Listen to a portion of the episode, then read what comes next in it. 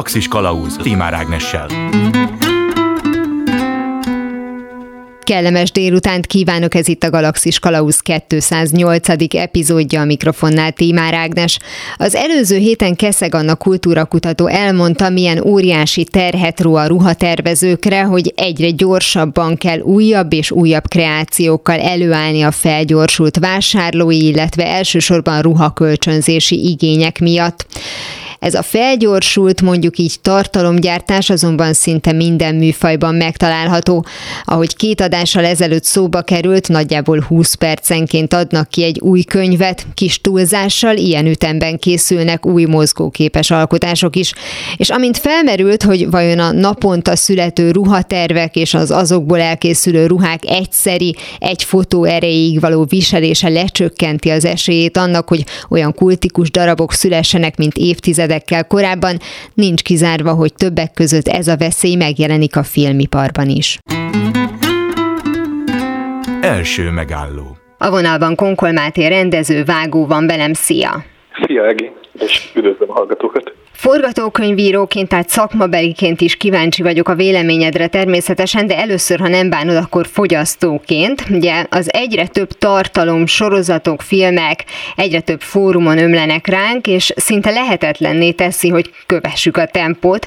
Te mit érzékelsz ebből egyáltalán? Így érzed te is? Igen, abszolút, és most, hogy így év vége van, ez, ez különösen aktuális nekem, mert ahogy mások is, én is próbálom így összeállítani, hogy mi volt idén a legjobb, amit láttam. Különösen az idén megjelentek közül, az akár film, akár sorozat, és hát akár mennyire is nézem, mindig azt látom, hogy egyre több dolgot találok, amit be kell majd pótolnom, és nem volt időm rá, elment mellettem, esetleg még nem mutatták be, de külföldi fesztiválokon már ment, vagy csak szimplán olyan sok volt, hogy nem lehetett lépést tartani, és igazából azt hiszem mindig ezt éreztem, de most egyre erősebb ez az érzés, hogy le vagyok maradva, csak talán most már kezdem el is engedni, hogy mindennel képben legyek. Ez ugyanúgy filmben, mint zenében. És ezt hogyan lehet szerinted szűrni? Mert most azt mondtad, hogy elengeded, na de valami alapján. Igen, Elsősorban én az ismerőseim és a kritikusok véleményei alapján próbálok szűrni, hogy, hogy engem mi fog vajon érdekelni fogyasztóként. Például a kedvenc rendezőim filmjei biztos,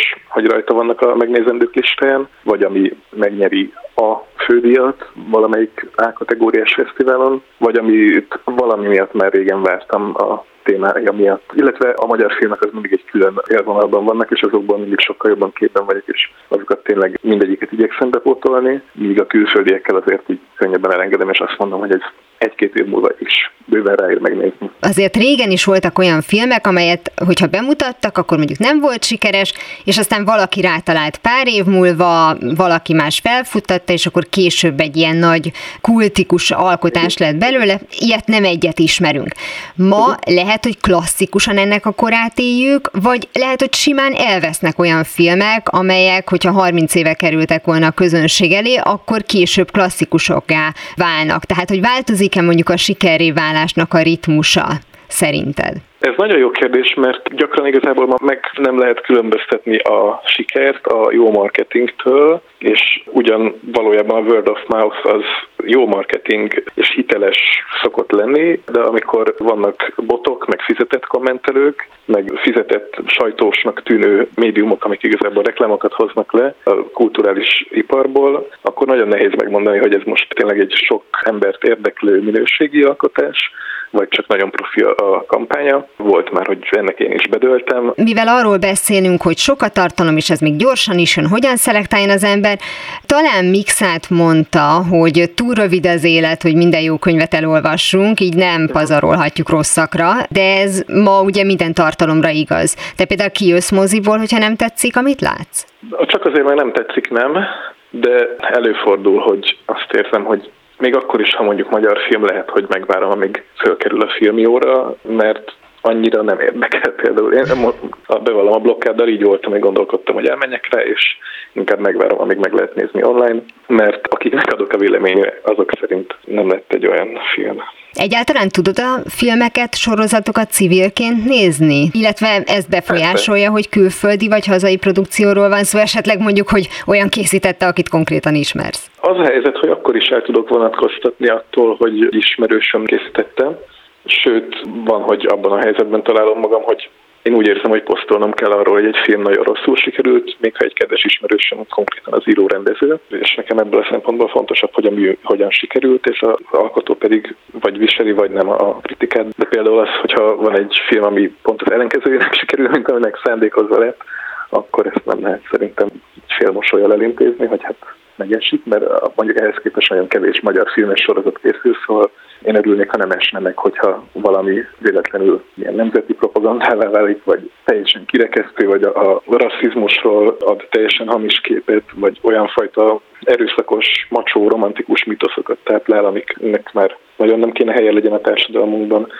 És, és ilyenkor inkább úgy döntök, hogy Letterboxdra, vagy akár Facebookra is persze kiposztolom, hogy, hogy ez mellé ment kedves alkotóbarátaim. Ugye amiből kiindultunk, hogy egyre több a tartalom, azért kifejezetten a magyar alkotásokra nem igaz, és valamiért a magyar filmet, sorozatot azt külön műfajnak tekintjük. Hát nyilván a kevéssége miatt is, de lehet, hogy ezzel minden ország így van, ha a saját kultúrájáról van szó. Szóval téged, illetve titeket alkotóként valamelyest azért érint ez a dömping? Ugye én eddig csak rövid filmeket rendeztem, és az első nagyjátékfilmem tervével most kezdtünk el pályázni, pályázni, és én a saját bőrömön azt nem érzem, hogy a streaming oldalak dömpingje nekem versenytárs lenne, mert nekem a magyar közönség, a célközönségem, részben a szakmabeliek, részben a, a kortársaim, 20 évesek, és eddig nem olyat csináltam, aminél azt éreztem, hogy egy valamilyen nagy sorozattal vagy szuperhős film franchise-zal egy kategóriában szerepelhetne bárhol. A munkám az egyébként érdekes, hogy amikor már lesz esetleg első nagyjátékfilmem, ahogy most már egyre több korombelinek és, és ismerősömnek van, ők hogyan tudják eljutatni nézőkhöz, és azt választják, hogy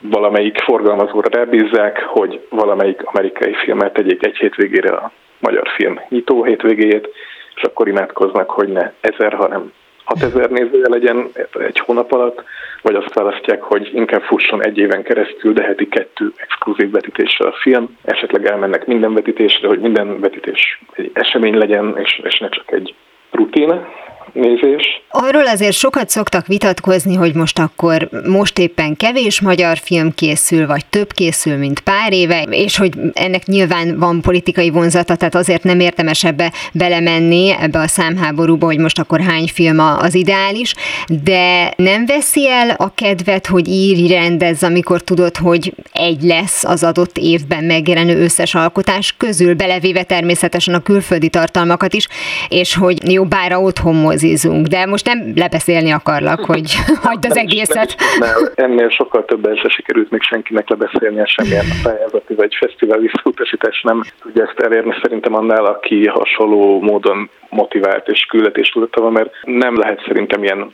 piaci alapon lelkesnek maradni rendezőként, szerintem csak ilyen kulturális küldetésként, és néhány ember néhány órájának, vagy hetének, vagy évének megváltoztatása céljával lehet filmet csinálni, akkor is, hogyha ez egy 20 perces film, akkor is, hogyha ez egy sorozat évad. Engem sokkal inkább tud demotiválni az, hogy a jó filmesek nem kapnak támogatást, vagy nem eleget kapnak Magyarországon, mint az, hogy rengeteg sorozat van fönt minden streaming oldalon, és nem a rövid filmekről ismert se a Netflix, se az HBO, és nincs különösebb lobby azért szerintem sehol, hogy rövid filmeket nézzen az ember, vagy, vagy első filmeket kis európai országokból. Ez szerintem nagyon izgalmas lenne, ha lenne, de hát a pénz beszél, a kultúra pedig egy, nem tudom, kuriózum nagyon gyakran és hát nyilván az utóbbi érdekel engem, meg minket alkotókat. Pont ezt akartam kérdezni, hogy azért a rövid film az még ezen belül is egy mostoha helyzetben van, valahogy ki lehet tűnni, tehát hogy ezzel is kell neked alkotóként foglalkoznod? Igen, szerintem abszolút, és nagyon gyakran azt érzem, meg, meg akikkel beszélgetek bármilyen művészeti ágból, hogy az önmenedzsment, marketing, social media az legalább annyi időt és energiát elvesz, mint maga az alkotás, de igazából gyakran többet is. Tehát az, hogy nem elég csinálni, úgy is kell tűnni, mint aki csinálja, az abszolút arról szól, hogy ha nem osztolsz naponta, vagy hetente többször minden platformodra, amit fenntartasz a social médiákban, akkor eltűnsz az algoritmusban, és az, hogy milyen az engagement, hányan kattintanak, hányan kattintanak a linkedre, ez, ez borzasztóan eltereli a figyelmet arról, hogy van-e időd elvonulni, van-e tered, közösséged megtalálni azt a, az alkotótársat, akivel tudsz haladni, meg egyáltalán mennyire aktuális dolgoknak próbál az ember megfelelni, és mennyire a belső iránytűjére tud hallgatni. Szóval ebből a szempontból abszolút sajnos a forgalmazási, meg produceri fejjel is kell szerintem mindig gondolkodni, bár ne kéne. És ugye ez elsősorban a szerzői filmeket érinti, tehát hogy amikor nagy nehezen összejön valami úgynevezett közönségfilm Magyarországon, akkor azt a forgalmazó is sokkal könnyebben fogja tudni elénk tárni, mert egyszerűen tudja, hogy több emberhez fog eljutni, de amíg Magyarországon egy alkotó nem vívott ki magának egy nevet, akkor addig nem feltétlenül fognak bemenni rá az emberek, tehát még kevésbé fog mögé állni az, akinek az lenne a dolga, hogy eladja. Lehet, ebben nem vagyok egészen biztos. Nem tudom, hogy melyik jön előbb, a hírnév vagy a kvázi meccénás vagy, vagy támogató, mert valamilyen szempontból a magyar szerzői filmet forgalmazni az egy misszió és nem egy befektetés, de hogy mennyire lehet generálni szóbeszédet a saját eszközeinkkel, tehát például van-e olyan dal a filmünkben, ami egy menő előadó hátszelével tud menni, Például, ha fiataloknak akarunk eladni egy fiatalos filmet, az például szerintem fontos tud lenni, és, és ilyen teljesen távoli dolgokkal is kell próbálkozni, hogy mi ez a nagyon specifikus téma, ami egy nagyon specifikus közeget vagy szubkultúrát megszólít, és akkor legalább ők meg fogják nézni. És egyébként direkt nem azt mondom, hogy el fognak menni a moziba, mert szerintem nem az a fontos, hogy moziba nézzenek meg mindent, hanem hogy valakikkel rezonáljon, és hogy elinduljon egy párbeszéd, és ez most lehet tőlem TikTokon is, vagy iskolai edukatív jellegű vetítéseken is. A lényeg, hogy nézzék meg, és kapjunk valami visszajelzést. Nagyon szépen köszönöm Konkol Máté rendező vágónak, hogy elmondta a véleményét arról, hogy a ránk ömlő különböző filmes és sorozatos tartalmakat hogyan próbáljuk megszűrni, és lehetőség szerint mondjuk karácsonykor is, mondjuk nézzük meg az életcsoda szépet, és akkor azzal nagyon nem lőhetünk mellé. Vagy ezzel te nagyon nem értesz egyet, akkor inkább adjunk újnak teret, ne a régieket? Nézzünk régeket, én lehet, hogy mondjuk a Forrest Gumpot vagy a nagy halat mondanám, de igen. jó, akkor neked ahhoz jó szórakozást, és minden hallgatónak, amit választ. Köszönöm szépen még egyszer, hogy ezeket elmondtad. Köszönöm. Ha a számításaim helytállóak, amikor eléri a 88 mérföldes sebességet, csodát fogsz látni, fiú! Semmiképpen nem szeretnék a felgyorsult világunk közhelyel jönni, de amint a korábbiakban tisztáztuk, olyan ritmusban kerülnek elénk újabb és újabb filmek és sorozatok, hogy ember legyen a talpán, aki minden arra érdemeset meg tud nézni. De vajon ez a fajta élményfogyasztási igény, vagy talán már szükséglet befolyásolja a kapcsolatainkat? Második megálló a vonalban Megyeri Zsuzsanna, pszichológus családterapeuta van velem. Jó napot kívánok! Jó napot kívánok! Egyre több a, a tartalom, az info, az új inger, és ezért egyre több behatásra is vágyunk, már amennyiben a mondat eleje is igaz. Tehát, hogy mondjuk hamarabb unjuk meg a régit, vagy győzzük meg magunkat, hogy az új az jobb ez nagyon társadalmi környezetfüggő, hogyha arra gondol, hogy mondjuk a mai élet, ami ennyi rettenetesen sok információval áraszt el minket, és azt megpróbáljuk befogadni, és ettől átalakul mondjuk a világhoz való viszonyunk, és egyre több információra leszünk éhesek, egyre több újdonságra leszünk éhesek, akkor ez valóban ez egy létező jelenség. Amennyiben mondjuk befolyásol minket a környezetünk, az életünk, a társadalmi viszonyok és az ehhez hasonló dolgok, de a maga az emberi természet minket is valójában éhezik az új dolgokra, a kíváncsiság hajt minket, tehát hogy ez egy bennünk levő, velünk született motiváció, az új keresésére való motiváció, de nyilván egy a mértékben van a különbség, hogy az új keresésének a mértéke az egy adaptív dolog, vagyis hát hogy a környezethez való alkalmazkodásnak a része, de hogyha az újdonságok elárasztanak, ha az információk elárasztanak, ha az új keresés válik a fő szemponttá, akkor az már egy ilyen kontraproduktív dolog dolog lesz, mert akkor meg az, ami van, amiben benne vagyunk, azt meg nem fogjuk tudni megélni, élvezni, örülni neki, mert annyira sok minden hajt minket valami más felé. Én ezt nem gondolom, hogy így leképeződik ilyen direktbe és gyorsan a kapcsolatokban, akik mondjuk párkapcsolati problémákkal jönnek, és nem tudom, mondjuk unják a párkapcsolatukat, azokban azért ez felvetődik, és lehet, hogy gyorsabban vetődik fel, mint hogy a párkapcsolatnak a megjavítása merülne föl. Ez előfordul, de nem mondanám, hogy jellemző így a praxisomban. De aki mondjuk fiatal, tehát hogy még nincs családjuk, egy viszonylag friss párkapcsolatról van szó, hogyha ott bekapcsol valamilyen figyelmeztető jelzés, hogy ez nem olyan lesz, mint amilyennek én elképzeltem, akkor hamarabb lépnek olajra. Tehát, hogy ez biztos, hogy de ez nem biztos, hogy rossz. Tehát azért óvatosan bánnék ezzel, mert ugyanakkor meg ugye ott van az ellenkezője, hogy valaki benne marad, vagy mert azt hiszi, hogy ő nem is érdemes jobbra, vagy mert azt hiszi, hogy be kell érnie ennyivel, vagy mert azt hiszi, hogy ez a normális. Tehát, hogy igazából ennek van egy másik oldala is, hogy az új keresése az lehetőséget ad egy jobbra is. És ugye ennek a diszonanciáját kell valahogy feloldani magunkban, hogy igen, igen, újra is van szükségem, meg változatosságra, meg a lehetőségek kipróbálására, de valahogy azért megmaradjon a személyes biztonságom, tudjak eligazodni a megszokott helyzetekben. Tehát ez a kettő így együtt van. Most a mai társadalmi helyzetben, vagy a, ebben az életformában, amit élünk, amiben tényleg az a tendencia, hogy nagyon nem szeretem az általánosításokat, de tudom, mert magamon is észlelem, hogy előbb jut eszembe, hogy ha valami elromlik, akkor veszek egy újat. És akkor kell egy ilyen szembesítés saját magammal, hogy itt tényleg most én ezt akarom, vagy van lehetőség arra, hogy meg megjavítsam, és akkor így futom a köröket én is magamban, hogy jaj, ja, amúgy egyszerűbb lenne, mert a új mosógépet idehozzák nekem házhoz, és akkor csak egy telefonomba kerül, míg a javítatása az meg nem tudom hány kör, még egy szerelőt szerzek, stb. stb. Most egy kicsit profán ez a példa, de azt hiszem, hogy a kapcsolatokban is van egy ilyen jellegzetesség, hogy amúgy mekkora energiát kell befektetni abba, hogy valaki megjavítsa a kapcsolatát, vagy egyáltalán kiderüljön, hogy az javítható-e, mert nem mindig van ez így. Az igazából nagyobb befektetés mint azt mondani, hogy hát jó, ez nem működik, akkor keresek egy másik partnert, akivel majd esetleg fog. Ön most ugye a párkapcsolatokat mondta, és erre mindenképpen bővebben szeretnék kitérni, de hát ugye ez igaz lehet egy baráti kapcsolatra, a családon belüli viszonyokra is, és én azt mondom, hogy kezdjük a családdal. A gyerekek vajon többet várnak el most a szüleiktől, ugye közeleg a karácsony is, tehát akár több ajándékot, több programot, esetleg már egészen kiskorban a közösségek működése megváltozott-e a korábbihoz képest, tehát hogy lehet olyasmit érzékelni, hogy már óvodában, kisiskolában több inger éri a gyerekeket, és ezt az igényüket hazaviszik. Hát ez abszolút. Ez mhm. abszolút így van. Tehát az, hogy a karácsonyból egy ekkora hajcihő lett, hogy mindenki karácsonyi ajándékok dömpingét adja, és a gyerekek ezt el is várják, hiszen ehhez vannak hozzászoktatva, ez abszolút jellemző. Tehát a tárgyak szintjén jelenik ez meg, vagy élmény szinten is, hogy már egy ilyen felpörgetett életet élnek a kisiskolások és az óvodások, hogyha lehet így fogalmazni egész nap. Ugyanezt a gyorsaságot, ugyanezt az ingergazdagságot várják el otthon is.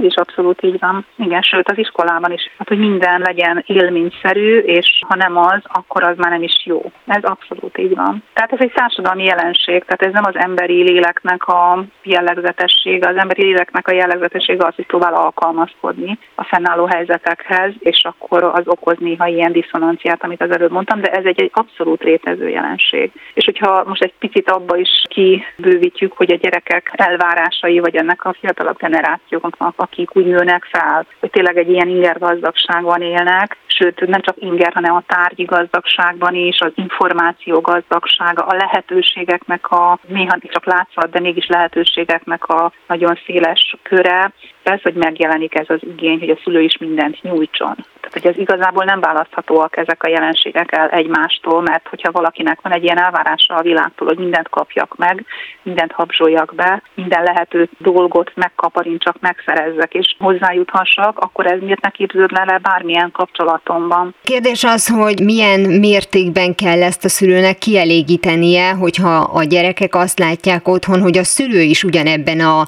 az inger éjségben él, és folyamatosan ő is megéli ezt a bizonyos újabb és újabb élményre vágyást. Hát olyan mértékben, ahogy a szülő azt jónak látja, illetve tudja. Hát az a szülő, aki maga is ilyen közegben él, lehet, hogy neki föl se tűnik, hogy mi a probléma. Maximum azt tűnik fel, hogy nem úgy működnek a dolgok, ahogy az ő családjában működtek, vagy ahogy a könyvekben, vagy ahogy a filmekben, amiket szeret, és akkor visszahasonlítja az ideálisat a valóságossal, és akkor átél egy csalódás, de nem biztos, hogy ez detektálja, hogy ez ami a viszonylat van amilyen módon élnek. Tehát ez mondjuk egy probléma. Ha látja, akkor megpróbálhat persze javítani rajta, de hát borzasztó nagy a nyomás így a külvilág felől arra nézve, hogy tényleg legyen minden élményszerű, mindent kapjunk meg, ami a világból elérhető. Tehát nagyon nehéz ezt kordában tartani. Ez az elvárás a gyerekek részéről, ez akár fordítva is igaz lehet a szülők részéről? Tehát, hogy egyfelől ők várnak el több eredményt, esetleg tudat alatt több örömöt a gyerekeiktől. Tehát, hogy igen, hogy szülők akartak lenni, és az a gyerek sír, de aztán olyan jó, amikor meg először megszólal, de hogy lehet, hogy a mostani szülő sokkal többnek érzékeli a sírást, mint a kimondott szavakat a 20 vagy 30 évvel ezelőtti szülőköz képest. Nagyon könnyen lehet ez is, igen. Igen, tehát hogy megnövekedett az elvárás, a, mondjuk ez már inkább itt egy kényelmi faktor, tehát hogy a, azt a részt, ami az örömteli, azt szívesen fogadom, ami az az a járó kényelmetlenség, azt meg kevésbé. De nyilván ez is összekapcsolódik azzal, amiről az előbb beszéltünk. Igen, vannak szülők, akik sajnos úgy mennek bele egy gyerekvállalásba, hogy valamilyen ideáltipikus helyzetet képzelnek el, ahol ők ringatják a bájosan mosolygó csecsemőt, és az, hogy ő sír, hogy nyűgös, hogy beteg, és nem tudja megélni vele azt az anyasságot, amit ő elképzelt, akár ez is lehet. Tehát, hogy ide is, az anyasságra is rávetül ez, a gyermekgondozásra is rávetül ez, ez a fajta idealizálás, vagy ez a fajta, ettől is örömöt várok, ebben is megtalálom majd a kiteljesedésemet, és hogyha nem kapom meg, akkor csalódás ér. Igen, ezt jól mondja, igen, ez, ez létező jelenség, sőt találkozom én is a praxisomban ezzel, hogy az anyasság az egy ilyen teherré válik, vagy nyűggé válik, vagy a várakozásokhoz képest minden mindenképpen csalódás. De gondolom azért megnyugtathatunk olyan kezdőszülőket, akik pillanatnyilag mondjuk a csalódás állapotában vannak, hiszen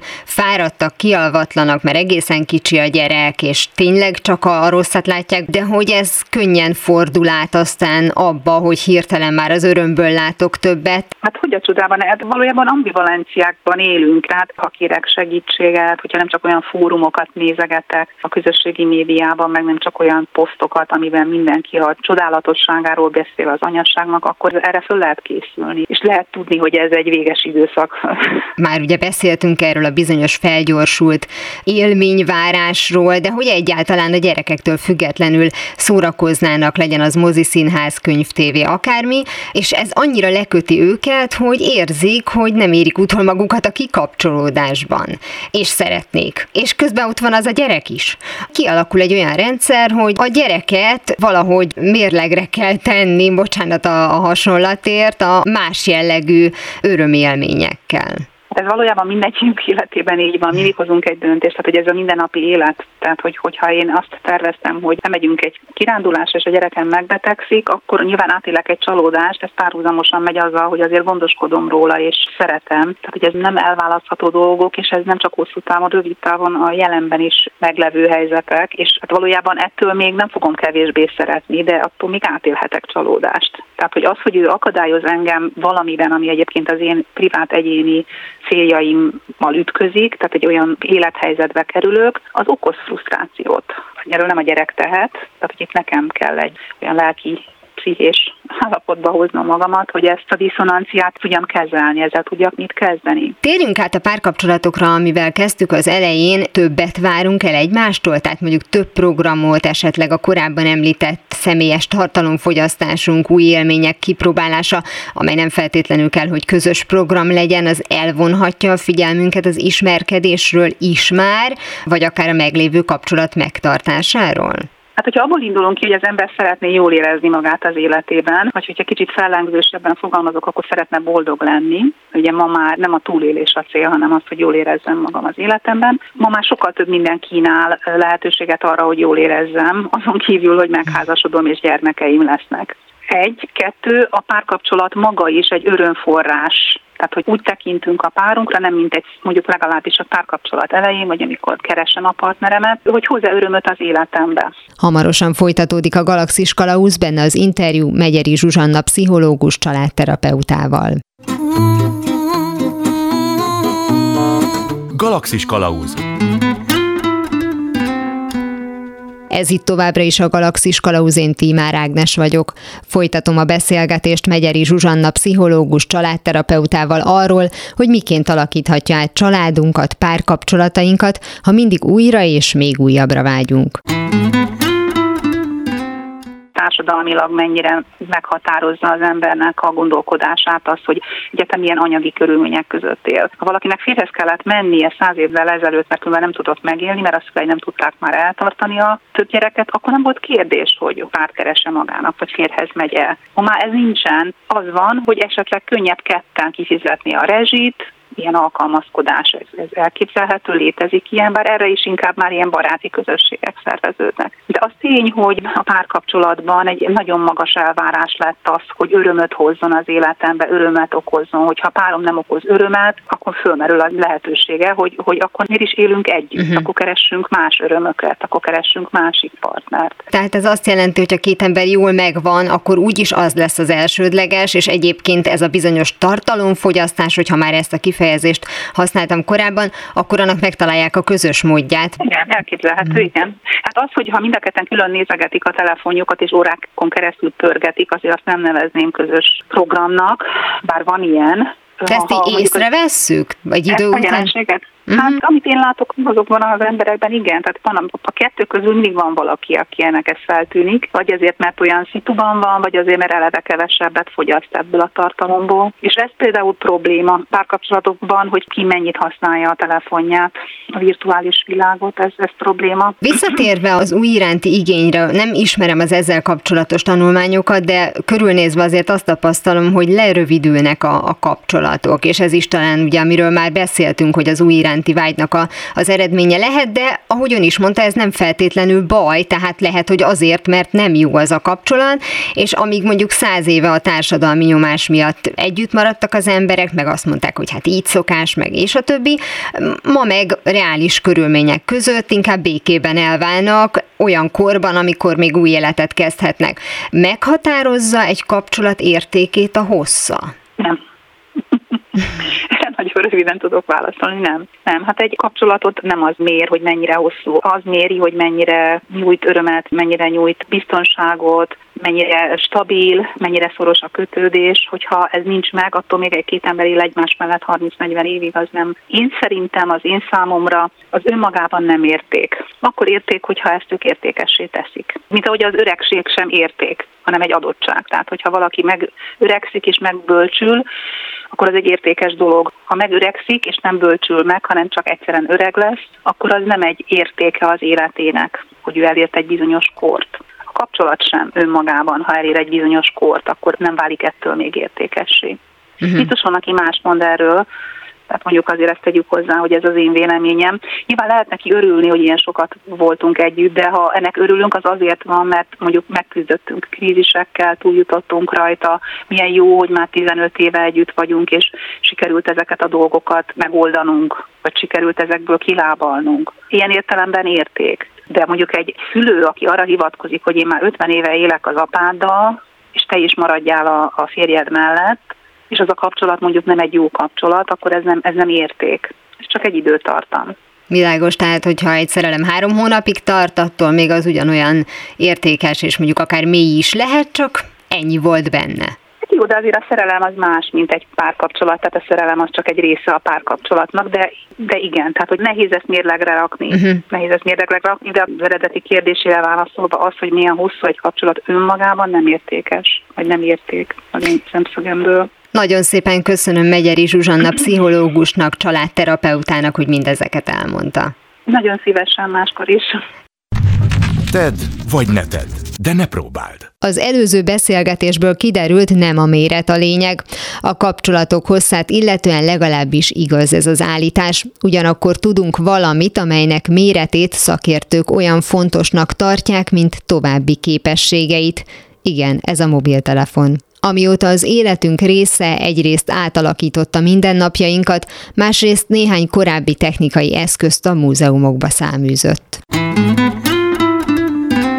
Harmadik megálló a vonalban Képes Gábor bölcsész informatikus a Neumann Társaság munkatársa van velem, szia! Szervusz Ági, köszöntöm a kedves hallgatókat! Melyik évszámot mondanád, hogyha az első mobil telefon megjelenéséről beszélgetünk? Mobil alatt most minden olyan készüléket értek, amivel helyet lehet változtatni. A mobiltelefon története is olyan, mint az internet története, hogyha nagyon megfeszítem magam, akkor jó pár dátumot tudok találni, de hagyományosan azt szokták mondani, hogy jövőre lesz 50 éves a rádiótelefon, mert 1973 áprilisban Martin Cooper, a Motorola munkatársa mutatott be egy kézi rádiótelefont, de ennél korábban is jelentek már meg hasonló masinák, gondoljunk a második világháborúban használt, hát ilyen walkie-talkie-szerű telefonokra, és tulajdonképpen a civil használatú valódi elterjedésre pedig még egy kicsit várni kellett, Magyarországon egészen 1989-90-ig. De az általad is említett akár második világháborús készülékek, azok technikailag ténylegesen tekinthetők valamiféle elődnek? Vagy teljesen más elven működik az, amit ma mobiltelefon? Hát a mai az mindenképpen, de mondjuk az, amit a 89-től, vagy mondjuk pár évvel korábban a világ más pontjai már elkezdtek használni. Hát nyilván a hálózati szolgáltatás az egészen másmilyen, de egy néhány kilométeres hatósugárban lehetővé tették a vezeték nélküli kapcsolódást. Ugye a 80-as évekbeli amerikai filmekben láttuk talán először, hogy az ilyen gazdag emberek az autójukból telefonáltak, ez akkor már mobiltelefonnak volt tekinthető, ez akkor melyik irány technikailag? A 80-as évek végén terjedtek el, az Amerikát nem tudom pontosan, megmondom őszintén, hogy ott milyen hálózat terjedt el, de, de, de nyilvánvalóan egy analóg technológia lehetett, hogy Magyarországon is a 90-es évek elején jelent meg a 450 MHz-es NMT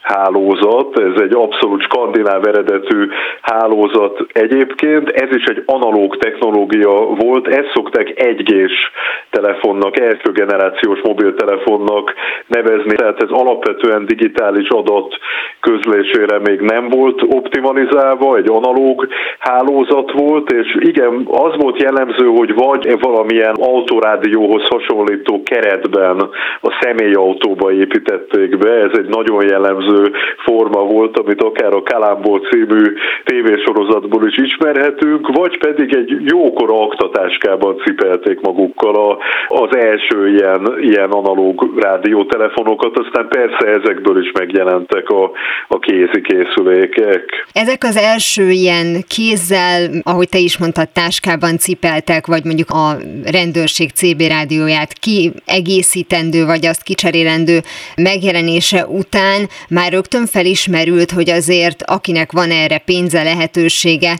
az majd fog ilyet venni, tehát hogyha mi ezt tovább fejlesztjük, akkor ez egy akár mindennapi használata lehet az embernek. Igen, ez nagyon hamar egy igény volt, ez abszolút jellemző a skandináv országokra. Jellemző nyilván az amerikai területre is, de azt kevésbé ismerem, mert az az igazság, hogy nagyon jellemző a korai rádiótelefóniára az, hogy itt még globális szolgáltatáson kevésbé gondolkodtak, és többféle szabvány terjedt el, de nyilván, nyilván maga az elv, amit a kérdésedben elmondtál, az jellemző, és jellemző volt egyébként Magyarországon is, ahol a politikai, gazdasági rendszerváltással együtt jelent meg gyakorlatilag a rádiótelefónia, és sokféle társadalmi frusztráció rávetült, azt kell mondjam, úgyhogy nem is véletlen, hogy sokáig bunkofonozónak nevezték a hivalkodóan rádiótelefonálókat, mert gondoljuk el, hogy mit váltott ez a technológia. Hát előtte a, a klasszikus vezetékes telefon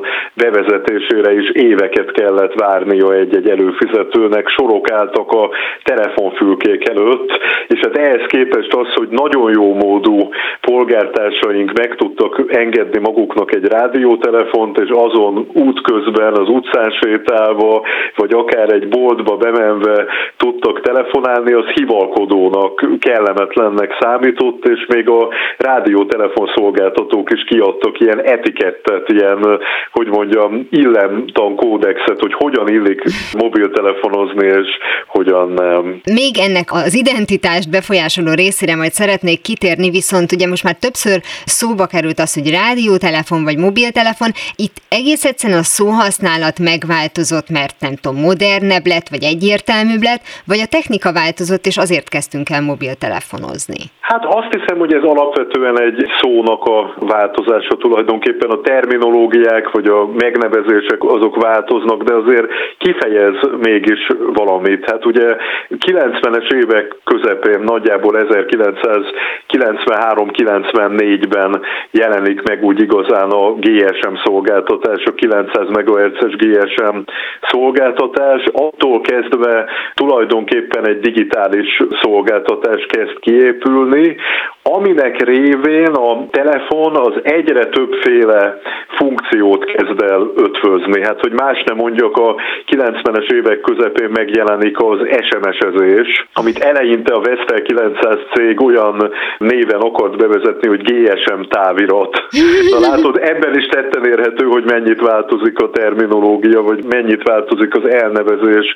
Tehát megjelenik az SMS-ezés, az tulajdonképpen egy idő után kezdi kiszorítani az úgynevezett személyhívó szolgáltatást, azokat a csipogónak is becézett kis kütyüket, amivel eleinte csak számsorokat, aztán rövid szöveges üzeneteket is lehetett küldözgetni egymásnak, és utána egyre újabb szolgáltatások jelennek meg, hát éppen 20 évvel ezelőtt 2002-ben tudomásom szerint először Magyarországon épült ki az MMS, tehát a képes üzenet küldésének lehetősége, szintén a 2000-es évek elején megjelenik a WAP, tehát a webböngészés, meg mindenféle olyan érdekes alkalmazások épülnek bele a mobiltelefonba, ekkor már így nevezzük, amelyek révén, hát én azt szoktam mondani, hogy, hogy olyan lesz a, a mobiltelefon, mint egy elektronikus svájci bicska.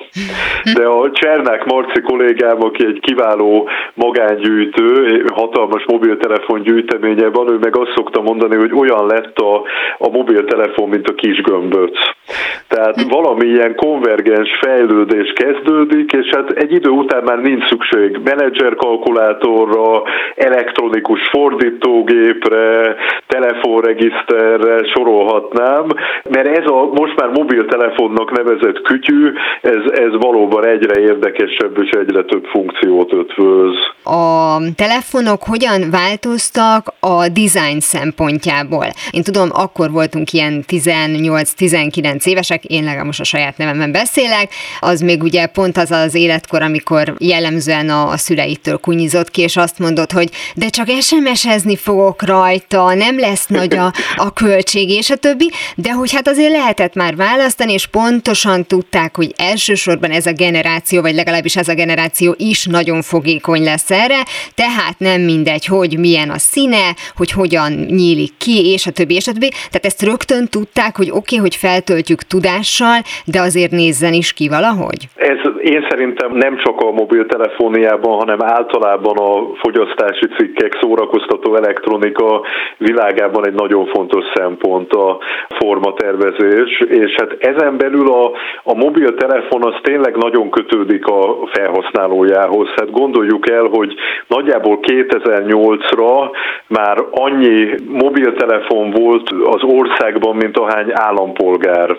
Tehát borzasztó, nagyon lassan kezdett el indulni, nagyon kiemelt luxuscikknek számított évekig, de utána nagyon berobbant a kereslet is, meg a kínálat is, és nagyon-nagyon sok készülék terjedt el egyre olcsóbban, és ennek megfelelően egy-egy cég nyilván valahogy ki akar tűnni, és erre az egyik legjobb megoldás az az volt, hogy minél egyénibb mobiltelefont gyártson. Tehát megjelentek a különböző színes előlapok például, megjelentek olyan telefonok, főleg az ezredforduló tájéken, amelyek tulajdonképpen öltözék kelléknek is beillenek, tehát olyanok akár, mint egy piperetükör, vagy mint egy medál, amit a, a nyakba lehet okoztani, és még egy nagyon érdekes felhajtó erő volt, ez is az ezredfordulóra jellemző igazából, hogy volt egy igény arra, hogy egyre miniatűrebb telefonok jelenjenek meg, egyre kisebb,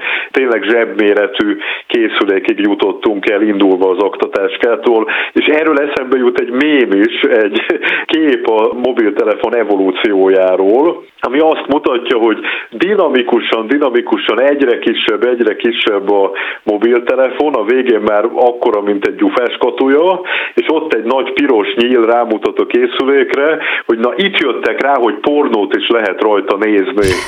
És attól kezdve, hát ez nyilván leegyszerűsítés, de attól kezdve meg elkezd a készülék mérete növekedni, viszont a kezelőszerveknek, meg az ilyen egyéni dolgoknak a rovására kezd el nőni. Tehát alapvetően a képernyő kezd el nőni, ugye egy idő után érintő képernyő válik belőle, és hát megszületik az a bizonyos szappandoboz, az okos telefon, ahol viszont már nagyítóval kell keresni a különbségeket, mert eléggé hasonlít egymásra. Hát tulajdonképpen ugyanarra a funkcióra nagyon hasonló modellek jelennek meg. Ez mennyire volt nagy ugrás az okostelefon megjelenése technikai szempontból a korábbihoz képest, mert hogy én emlékszem, hogy a legutóbbi telefonomat, amikor be akartam üzemelni, akkor konkrétan éppen nem volt internet kapcsolat a közelembe, és nem tudtam egyszerűen életre kelteni a készüléket.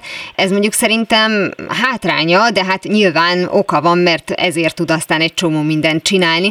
Szóval, hogy ez technikai szempontból egy, egy nagy váltás volt? Hát én szerintem hasonlóan nagy váltás volt, mint az első rádiótelefonoknak a megjelenése, az okostelefonok forradalma, mondjuk nagyjából úgy érzékelhetően a 2010-es évektől erről, de nyilván már egy picit előtte is, hát a közkeletűen azt szoktuk mondani, hogy a Steve Jobs volt az, aki egy igazi divatcikket csinált az okostelefonból, de nyilván nem ők voltak az egyetlen készülékgyártók, de, de ez egy hatalmas fejlődés volt a, a mobil internetnek a megjelenése, és a mobil internetre illeszkedve tényleg és egyre inkább globálisá válva a legkülönbözőbb olyan funkciók, amelyek révén az okos telefon az tulajdonképpen egy zsebszámítógép.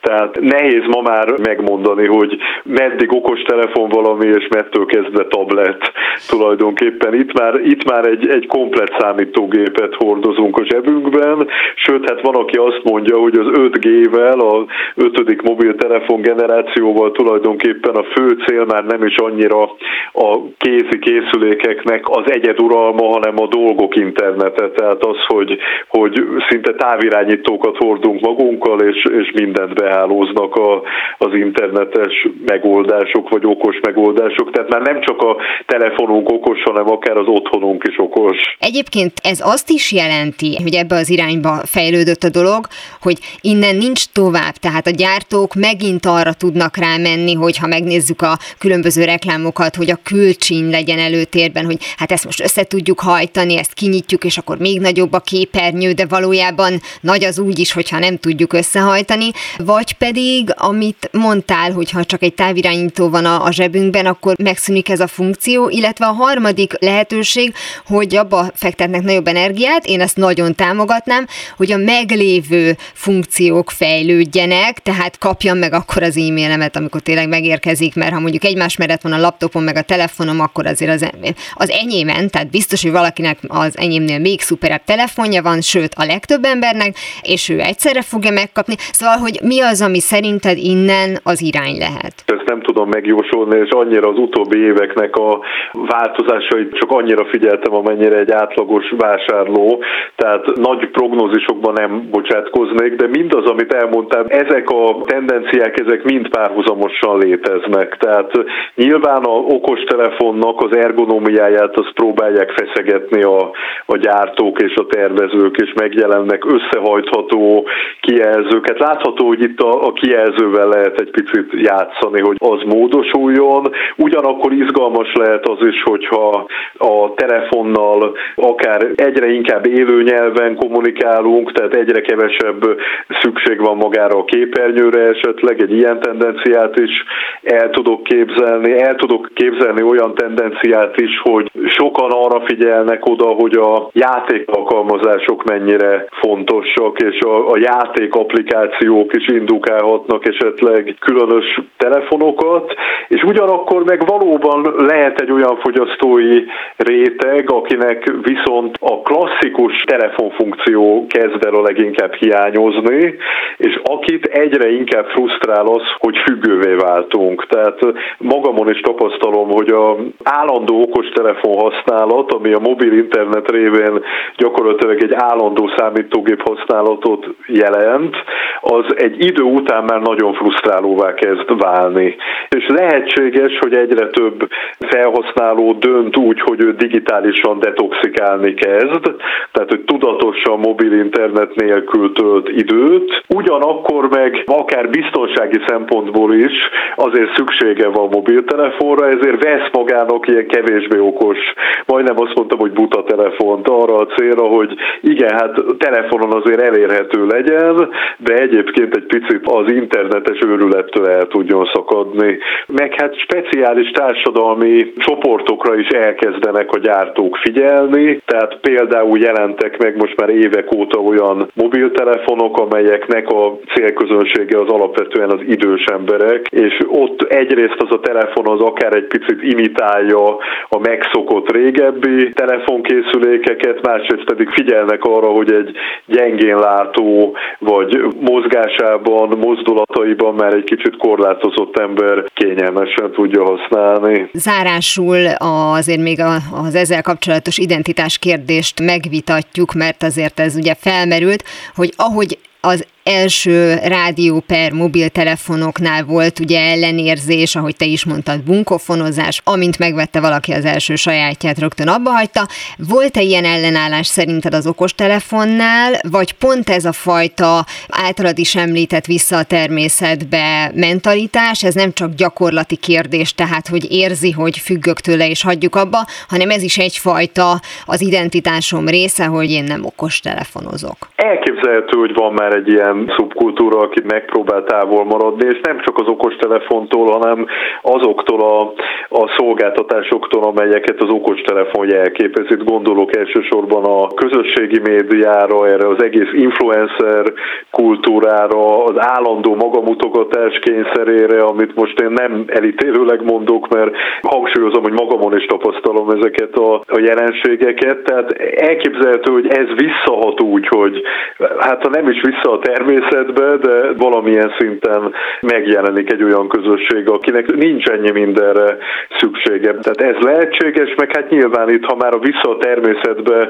kifejezést említettük, akkor nyilván az is fölvetődik, hogy az a kényszer, hogy egy-két évente leváltom a telefonomat, és újat vásárolok magamnak, az mekkora ökológiai lábnyommal rendelkezik, vagy mekkora terhelést jelent a környezetre. És hogyha ezt nézzük, akkor teljesen érthető, hogy egyre nagyobb nimbusza van a szemünkben olyan készülékeknek, amelyeknek egyrészt a gyártása esetleg nem jelent akkora terhelést a környezetre, meg az akkumulátora, másrészt pedig mondjuk 10-20 évig működik, és nem kell egy-két évente azért lecserélni, mert a szomszéd fiúnak, vagy a szomszéd lánynak szebb készüléke van. Képes Gábor bölcsész informatikus, a Neumann Társaság munkatársa volt mobiltelefonon a vendég. Nagyon szépen köszönöm, hogy mindezeket elmondtad. Én köszönöm. Azonnal visszatérünk a normális állapotokhoz, mihelyest bizonyosak leszünk abban, hogy mi is a normális. Mára ennyi volt a Galaxis Kalauz, jövő héten ugyanekkor találkozunk. Hamarosan archívumunkból visszahallgathatják a mai adást is, valamint most már podcast formában is elérhető a műsor. A Rádió és a Galaxis Kalauz Facebook oldalán további érdekességeket találnak, illetve ha még nem tették, iratkozzanak fel YouTube csatornánkra. Köszöni a figyelmüket a szerkesztő műsorvezető Tímár Ágnes. Viszont hallásra! Viszlát, és kösz a halakat! Ez volt a Galaxis Kalauz. Timár Ágnes műsorát hallották.